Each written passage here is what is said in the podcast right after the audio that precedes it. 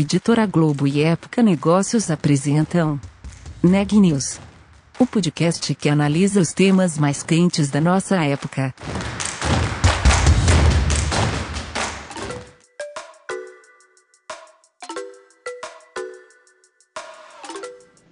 Olá, meu nome é Carolina Unzelt eu sou repórter da Época Negócios. Seja bem-vindo a mais um episódio do Neg News, o nosso podcast sobre os impactos da pandemia do coronavírus na economia e nas empresas.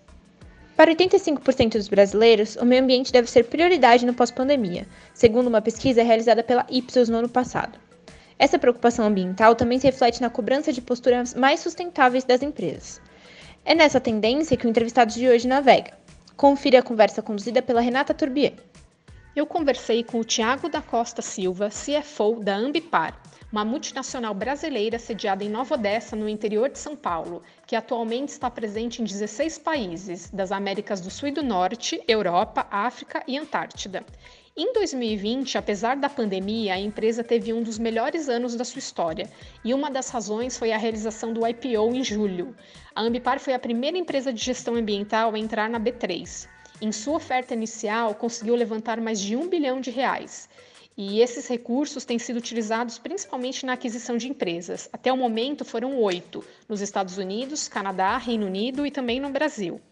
Além disso, a Ambipar viu no ano passado um crescimento imenso da sua área de atendimento emergencial devido à procura pelo serviço de desinfecção. E isso está totalmente relacionado com a pandemia. O governo do Reino Unido foi o primeiro a contratá-la ainda no começo, em fevereiro, é, para fazer a desinfecção de uma aeronave usada para evacuar cidadãos britânicos e estrangeiros oriundos de Wuhan, na China.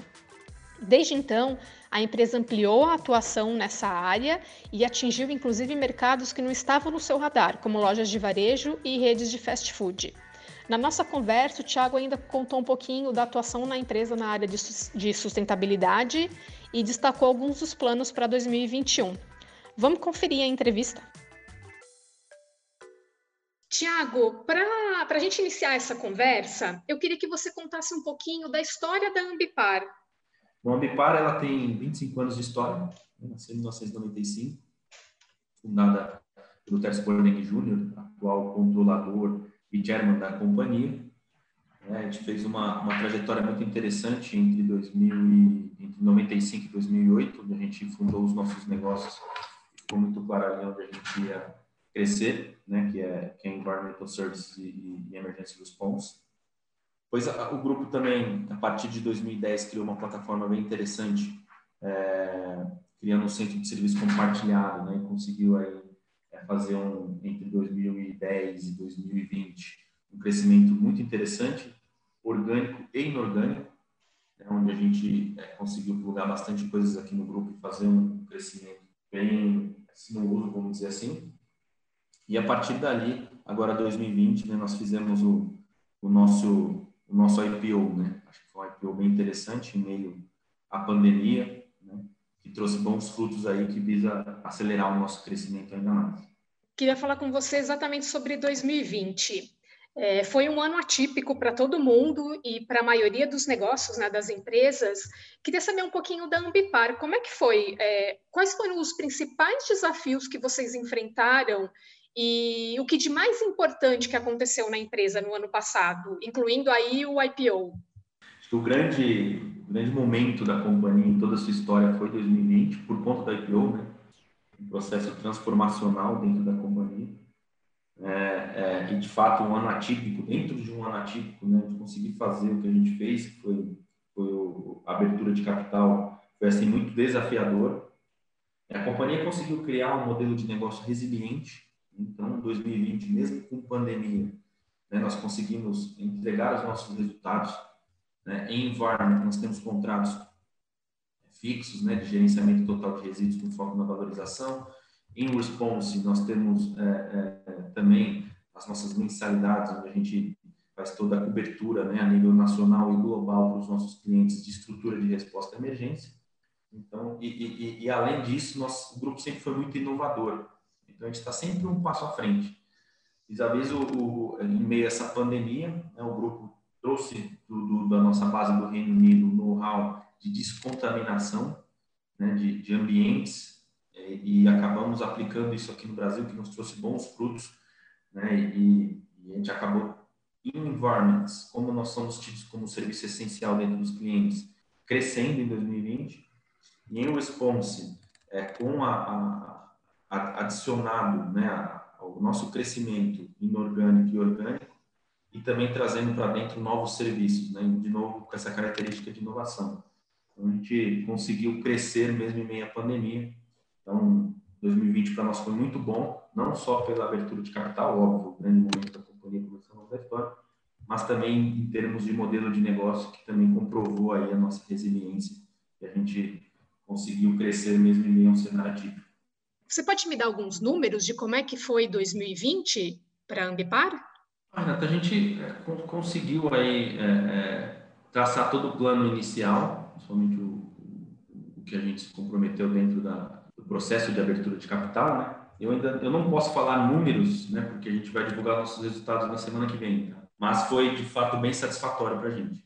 Falando sobre o IPO, qual foi a principal motivação da empresa para fazer essa abertura de capital? A principal motivação foi, foi a aceleração do nosso crescimento. Como eu disse, o grupo, desde lá de, de, de meados de 2010, 12, o grupo já tinha esse desejo de fazer a abertura de capital, mas naquele momento, né, os assessores da época falaram: vocês ainda não têm tamanho e musculatura para sair a mercado, e a gente acabou fazendo isso é, dentro de casa, né, fazendo o crescimento com capital próprio de terceiro, né, e aí, como eu comentei, orgânico e inorganicamente.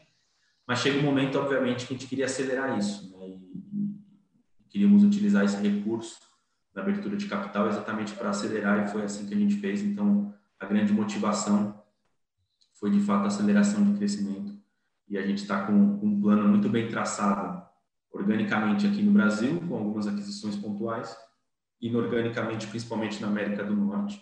A gente tem um plano muito robusto e bem traçado lá. Essa parte de aquisições, vocês têm investido fortemente, né, desde o IPO. Se eu não me engano, foram oito empresas compradas de lá para cá. Qual tem sido o critério para a escolha dessas empresas? A gente, a gente olha muito, é, é, principalmente, né, a gente tem um funilzinho que a gente vai, vai colocando as características das companhias. Acho que a primeira mais importante dela é a parte reputacional, né? então a gente olha muito histórico, né? E aí, principalmente nos Estados Unidos, a gente está falando de companhias de, que têm um, um, um, histórico muito, muito grande, né? São companhias antigas, então a gente olha muito a parte reputacional, olha muito também a parte de Salesforce, né? Então, toda a força comercial que essa companhia tem dentro da sua regionalidade. Olha a penetração de mercado, né? e oportunisticamente, onde a gente pode é, penetrar, a gente tem essa característica, ou a gente usa a, a, o crescimento inorgânico ou para entrar em mercados que a gente não tem grande penetração, ou para entrar em geografias. Né? Então, a gente olha muito isso também. É, olha a parte de, de CAPEX, né? então, como a gente consegue, à medida em que entra, né, se tem ali um capital investido subutilizado, como a gente consegue potencializar isso. Tá? E, obviamente, retorno. Né? A gente tem todo um estudo com relação a fluxo de caixa descontado e uma tira aí que a gente tem como target para alcançar e fazer a remuneração sobre esse capital empregado aí no investimento. Nesse sentido de aquisição de empresas, quais são os planos para esse ano? Esse ano nós estamos com bastante coisa no pipeline ainda, né, principalmente no mercado norte-americano, né, onde a, ali é o, é o grande é, a grande avenida nossa de crescimento para crescimento para investimento em crescimento inorgânico.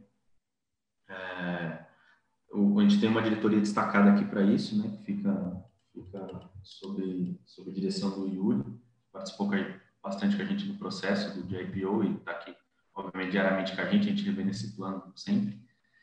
É, então, a gente está é, com, com, bastante coisa e bastante coisa ainda para adquirir, principalmente no, no mercado norte-americano. Hoje vocês têm atuação em quantos países? Hoje nós temos em 16 países, e aí são diversos continentes, né? A gente tem aqui América Latina, América do Norte, é, Europa, Reino Unido, África, Antártica. A gente está bem dividido e aí muito nessa área, o nosso crescimento global, principalmente na área de response, né? onde a gente é tido como referência global, né? Uma empresa que consegue é, atender qualquer tipo de emergência em qualquer modal de transporte, com qualquer produto químico. Né? Então a gente conseguiu essa expansão global é bem interessante. Estamos nesses 16 países podendo atender também para outros países através destes, né? Por exemplo, no continente europeu, mesmo tendo base no Reino Unido, a gente atende outros países, né? mesmo não estando sediado lá. No começo da conversa você falou sobre o serviço de desinfecção, né? É, o governo do Reino Unido foi o primeiro a contratar a Ambipar logo no comecinho da pandemia, né, para fazer a desinfecção de uma aeronave que foi usada para evacuar cidadãos britânicos e estrangeiros é, de Wuhan, na China. De lá para cá, eu imagino que isso tenha explodido, né, a procura por esse serviço. Como é que tem sido, é, tanto no Brasil quanto fora daqui? Tem sido, é, de fato, uma demanda aumentando bastante. Tem sido de forma oportunística bem interessante para a gente, porque a gente consegue dar escalabilidade para as nossas bases, né? E usar os, os respondedores de emergência para fazer essas descontaminações.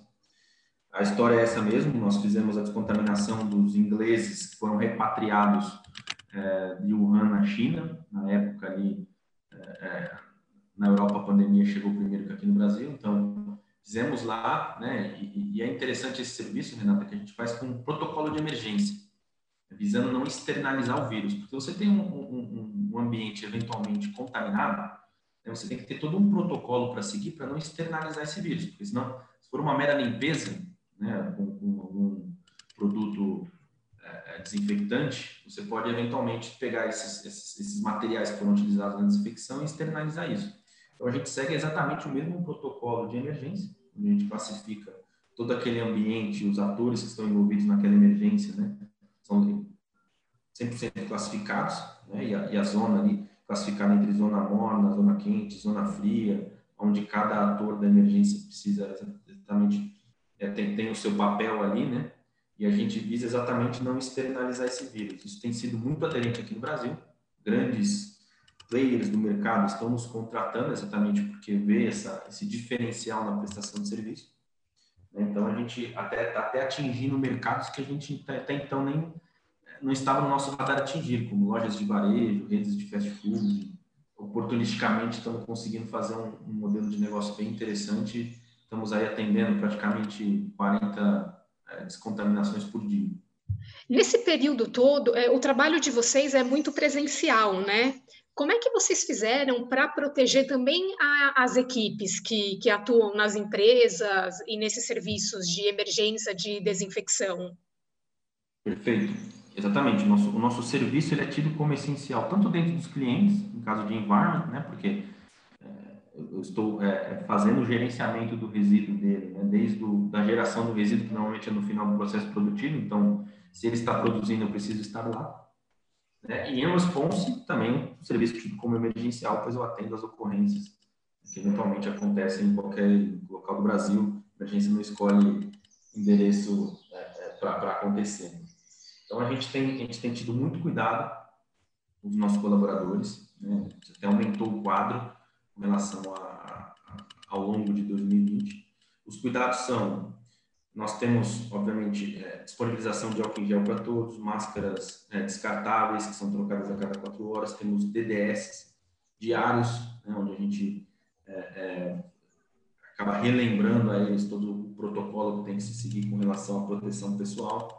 Temos mailings, né, onde a gente envia por e-mail para todos os colaboradores, né, relembrando também, até mesmo não só no ambiente de trabalho, mas fora do ambiente de trabalho, como deve se comportar, evitando aglomerações, etc. É, na nossa sede em Nova Odessa, nós colocamos o túnel de descontaminação, onde nós também é, é uma inovação nossa, né, onde tem na entrada ali um túnel de descontaminação e nós fizemos, desenvolvemos isso junto ao fornecedor, comercializamos isso também ao longo da pandemia, temos as nossas instalações, disponibilizamos os nossos colaboradores doutor virtual, onde ele pode em qualquer caso de sintoma ou qualquer eh, problema que possa vir a ter, ele pode se consultar virtualmente com esse doutor e aí, em caso de, de constatação, ele é imediatamente afastado, né? E aí segue todos os demais protocolos. Então, a gente está seguindo todas as regras que, que a Organização Mundial da Saúde aí é, é, indica, né? Para casos de proteção.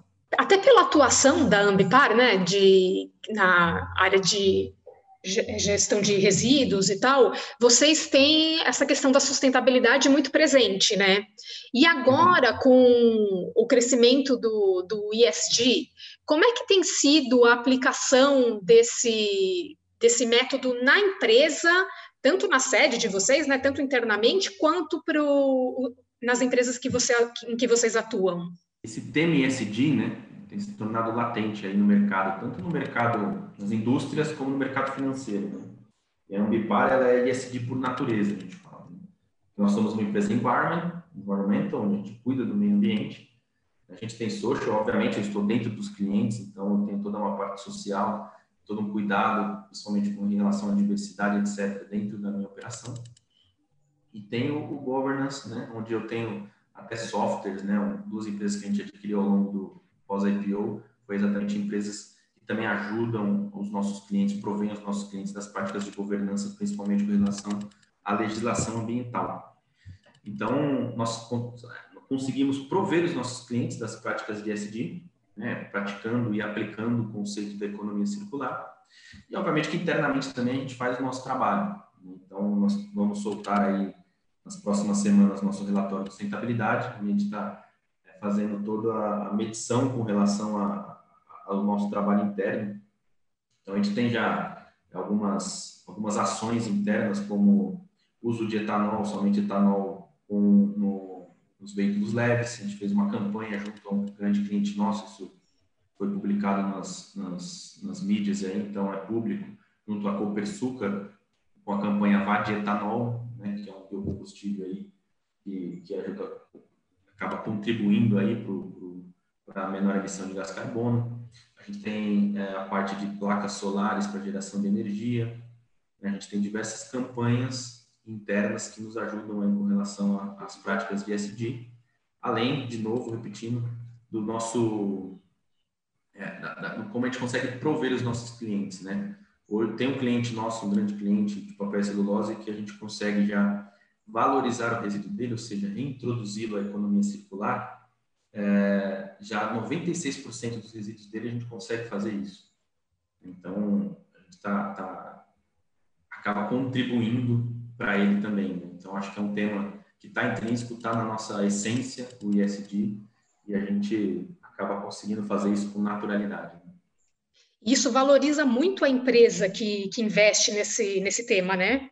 Exatamente, os nossos clientes conseguem capturar um valor, né? a gente acredita muito, é, até chega a ser intangível, né? porque ele passa a não ter mais um, um, uma destinação de resíduo tradicional, né?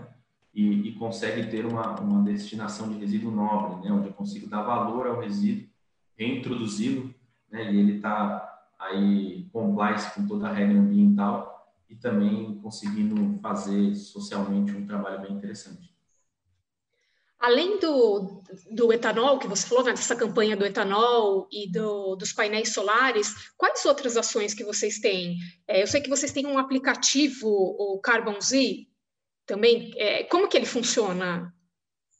O Carbon Z é um aplicativo, sim, nós temos, ele já, já tem há um tempo. Né?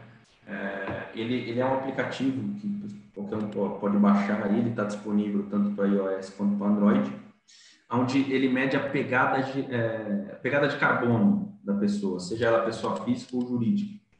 Você baixa esse aplicativo, coloca o seu dia a dia, a sua rotina. Então, olha, vou ao trabalho de carro ou de, de, de transporte coletivo, normalmente almoço XYZ, etc. Enfim, você coloca toda a sua rotina do dia a dia, ele mede a sua pegada de carbono né, e diz o que você tem que fazer para neutralizar esse carbono.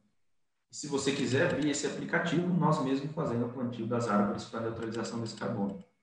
A gente gera um QR Code em que a própria pessoa pode acompanhar né, essa, essa neutralização, o crescimento da árvore, enfim.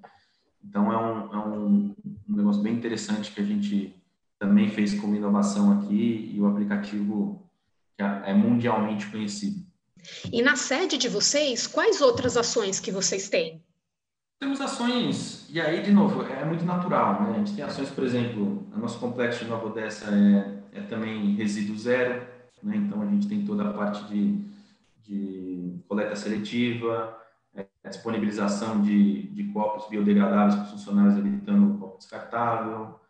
É, para os funcionários também a campanha vai de etanol, não só para os carros da frota.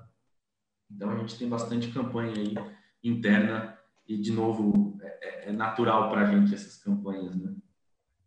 Vocês têm também um laboratório é, onde são desenvolvidos produtos a partir de resíduos. Quando que hum. começou esse trabalho e qual que é o objetivo dele? Qual que é a expectativa que vocês têm com ele? Esses produtos são comercializados? Vão ser? Como que está isso? Nossa, assim, essa, essa característica de inovação e, e, e, ver valor ao resíduo é desde a nossa fundação. Faz 25 anos que o grupo pensa nisso e tem esse olhar diferenciado né, em relação aos demais players do mercado. Mas nós começamos a investir pesado nisso em meados de 2010 também, onde teve a promulgação da, da Lei Nacional de Resíduos Sólidos, né? a gente passou a olhar de fato isso como um core, um negócio de, ó, vou crescer, vou investir em pesquisa e desenvolvimento e desenvolver produtos, né, patenteá-los, inclusive, com relação a, a, a resíduos, né, oriundos de resíduos. Então, a gente tem um laboratório em Nova Odessa, onde a gente faz todos os testes de bancada desses resíduos, né, sempre visando ali neutralizar as características físico-químicas desses resíduos. E aí a gente, a partir dali, desenvolve produtos com relação a eles. Né. Então, a gente tem alguns cases por exemplo, na indústria de papel e celulose, a gente conseguiu desenvolver um processo de compostagem, onde através desse processo temos um condicionador de solo. O resíduo inorgânico, a gente desenvolveu artefatos cimentícios, né, onde a gente é, tem produtos como pavers, meio fio para calçada.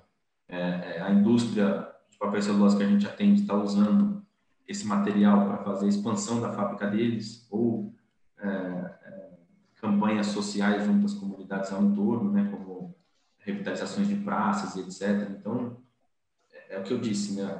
As indústrias vendo isso como um diferencial, né? como ela consegue fazer, é, aplicar o ESG, né? tanto Environmental and Social Governance.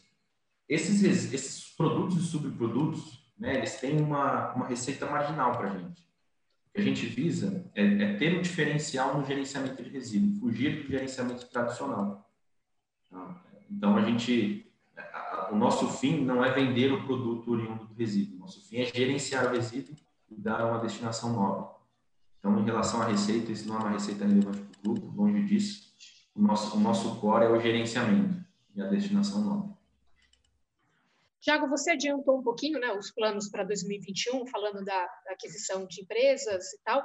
que mais que dá para adiantar é, que, vai, que vocês vão implementar esse ano? O que, que a gente pode aguardar aí? Nós vamos focar muito, Renata, em, em, em crescimento orgânico Brasil. Né? Essas regionais foi uma, uma assim, a gente criou as regionais e isso está trazendo bastante negócio para a gente. Então é a gente fazer a implantação desses contratos que estão entrando aqui é, e, e, explorar muito essa parte de crescimento orgânico. Aí, falando de environment, em response, nós finalizamos o, plano de expansão de bases que a gente tinha, né? E essas regionais também trazendo bastante negócio para a gente, com relação não só a, a, contratos de mensalidade, mas também a oferecimento de novos serviços, não só descontaminação, mas é, manutenção programada, limpeza de pista, etc., que era algo que a gente já vinha comentando também no IPO. E lá fora, ganhar a capilaridade, né? crescimento inorgânico e ganhar capilaridade, visando ter um modelo de negócio muito parecido com o que a gente tem aqui no Brasil, onde a gente tem um tempo de resposta ótimo hoje para os nossos clientes, trazendo segurança a eles, é replicar essa estrutura que a gente conseguiu aqui no Brasil, que é um, um território de dimensões continentais, a gente conseguir replicar isso lá nos Estados Unidos e, e, e capturar todo o ganho que aquele mercado tem, que é um mercado enorme, é o maior polo de indústria química do mundo, né? Então, oportunidades tem bastante lá e a gente está bem otimista com relação ao plano de negócios lá. Notícia do dia. A Agência Nacional de Vigilância Sanitária, a Anvisa, anunciou nesta sexta-feira o primeiro registro de medicamento contra a Covid-19. O antiviral Remdesivir terá, em bula, a indicação de uso para tratamento contra o coronavírus. A agência também concedeu o registro definitivo da vacina Oxford AstraZeneca hoje. O Ministério da Saúde assinou nesta sexta contrato para a compra de 10 milhões de doses da Sputnik, a vacina russa contra a Covid-19. O cronograma prevê 400 mil doses em abril. O imunizante ainda não conta com o aval da Anvisa. O Brasil registrou 2.216 óbitos em decorrência do coronavírus nas últimas 24 horas. No mesmo período, foram 85.663 novos casos da doença. Ao total, desde o início da pandemia, foram 11.363.380 infectados, além de 275.105 mortos no país. As informações são do Conselho Nacional de Secretários de Saúde. O Neg News de hoje fica por aqui. Obrigada por nos acompanhar e até mais.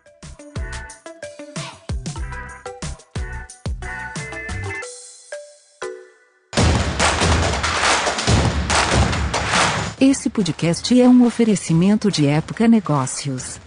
Inspiração para inovar. Não deixe de conferir nossos outros podcasts. Presidente Entrevista Presidente. The Office. E os negócios da nossa época. Ouça, acompanhe, compartilhe. Vamos fazer deste podcast o nosso ponto de encontro.